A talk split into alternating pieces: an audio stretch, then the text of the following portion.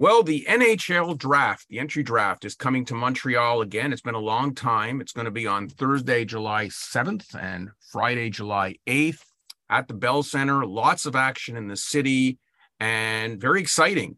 Now, the last time the draft took place in Montreal was back in 2009, and the Canadiens made uh, a big, uh, a big exciting move when they drafted Kirkland's Louis Leblanc. And uh, wow, Louis Leblanc joins me right now. Welcome, Louis. How's it going, Mike? Great to have you with me, Louis. And can you believe that it was 13 years ago that you were in the uh, Bell Center uh, hearing your name uh, being read out by uh, Trevor Timmons and Bob Gainey?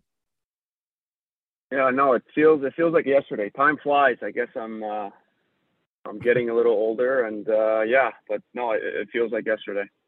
So, Louis, what was going through your mind that day, sitting at the draft in Montreal, not knowing for certain that you were going to be picked by the Canadiens? And here you go in the first round in your hometown team. Yeah, to, to be honest, I didn't think I was going to get drafted by the Canadiens. I thought I was going to either get picked by Buffalo, um, ter- 13th overall, or or by Anaheim that had the 15th pick. I had two uh, two meetings with them the day before the draft and they had told me that, you know, if, if I was available at 13, Buffalo would pick me. And if, you know, and Anaheim was at 15th. And if I was available at 15th, they would pick me as well. So I knew the Canadiens had the 18th pick, but, you know, they weren't, you know, I, I had spoken to the team, to, to the Canadiens before the draft, but to be honest, I thought I was going either 13 or 15. What's it like? Because we're going to see all these guys here. The Canadiens, of course, have the first overall pick this year. What's it like for you guys when you arrive there? How nervous are you? I think I was pretty nervous. It's um, there's a lot of a lot of stuff going on the days leading up to the draft. There's a lot of media coverage. Um, you know, your family's there, your agent's there, and I think you get there a few days earlier. And uh, you know, a lot of a lot of hype, and uh, it's a great experience. It's it's it's a lot of fun. You know, you dream as that as a kid, and it's you know kind of the beginning of your professional career uh, for most for most players, anyways. And uh, just a great moment to have everybody there that you know helped you throughout your career. And you know, I had some minor hockey coaches, junior coaches show up. My billets from Omaha were there at the time, so just just a great great night. Did did you want to be drafted by the Canadiens, or did you know being a, a you know a, a francophone but perfectly bilingual francophone, by the way, from from Montreal area? Uh, did you feel that would have put on more pressure on you? Like, what was your feeling? At the time, I didn't really think about the pressure. I mean, I was 18, and you know, my dream was to play in the National Hockey League. And like I said, I didn't really think the Canadiens would pick me, just given the, the conversations that I had with other teams. But it was definitely a dream come true. I mean, I didn't, I didn't imagine getting drafted by the Canadiens, and but it did, and it was just a special moment for for myself and my family. So the first year, if my memory is correct, did you go play for Harvard that first year? Exactly. Yeah. Uh, so the, the draft was, I believe, June 26th of 09, and then I was starting my freshman year um, that fall in September. So uh, yeah. So you played one year at Harvard, and then I'm I had the privilege of getting to meet you and getting to know you quite well when you were signed by the Montreal Juniors. I remember Louis interviewing you for the first time uh, with Farrell Miller, the owner. Yeah and uh, downtown mm-hmm. at a mm-hmm. downtown restaurant and uh, was so exciting. You signed with the Montreal Juniors. Uh, I got to cover you. You were great. You visited a lot of our schools. Uh, that was a good year for you, wasn't it? Fun year. It was a great year. I got to, you know, live at home, play in front of my family. Um, yeah, it, it, was awesome. Played at the, the auditorium, and then got to play in the, the, Quebec Major Junior League, which was which is a great experience for me. I got to represent Canada at the under 18, uh, under 20, sorry, at, in, in Buffalo. Unfortunately, we lost against the Russians in the final but you know, I think overall it was a great year, and it, you know, it got me ready for my uh, my next season with uh, with the Hamilton Bulldogs and the Canadiens. Yeah. So now now's the big question. You know, um, I remember I remember having you as a guest at the Sports Celebrity Breakfast uh, the night the morning after you scored an amazing goal, and I remember you being asked, "Do you regret your decision now uh, leaving Harvard early because at that time, it, I mean, in my mind, Louis, I thought you had a great first year. You had, you know, five goals, but you played good defensively.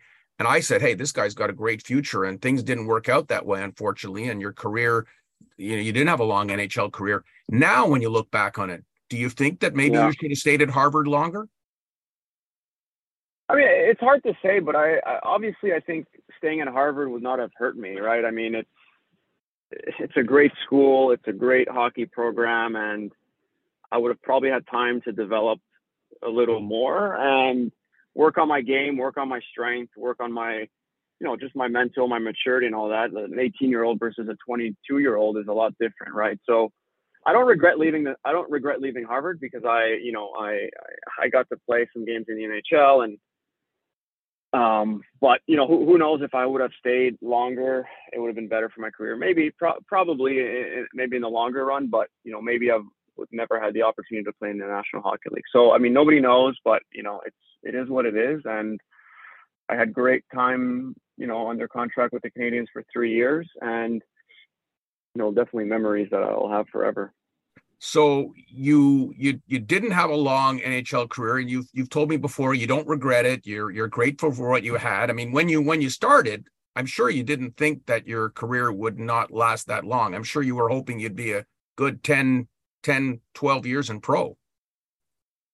Right, for sure. I mean, yeah. I mean, like you said, I think I had a pretty good, you know, start, you know, to my career. And in Hamilton, I had, you know, pretty good numbers. Started off strong, got called up with the Canadiens didn't put up, you know, amazing numbers, but I think given the limited ice time that I had and just the circumstances, I think I did I did pretty well. And I think the next year after, um, it was a lockout year. There's a new management in Montreal. Um, started off in Hamilton, had a high ankle sprain, and third game in, and I think my my season just went, you know, downhill from there, and I wasn't able to to recover from that really. So, um, yeah, a, a few few things that happened that you know didn't work out in my favor, but you know I think that's that's pro sports. So yeah, and and so you went, you were traded to Anaheim, um, stayed in their system for a bit, went in Europe, and then you went back to Harvard mm-hmm. where you you got your yeah. degree in the end. So that was uh, that was a pretty cool thing to do.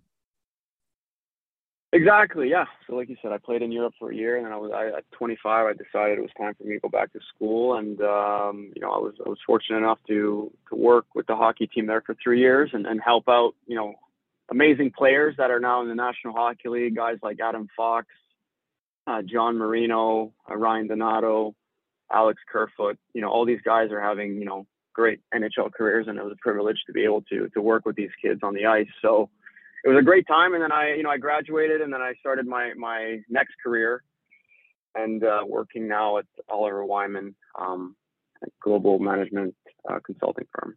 So tell us what, uh, what do you exactly do at Oliver Wyman?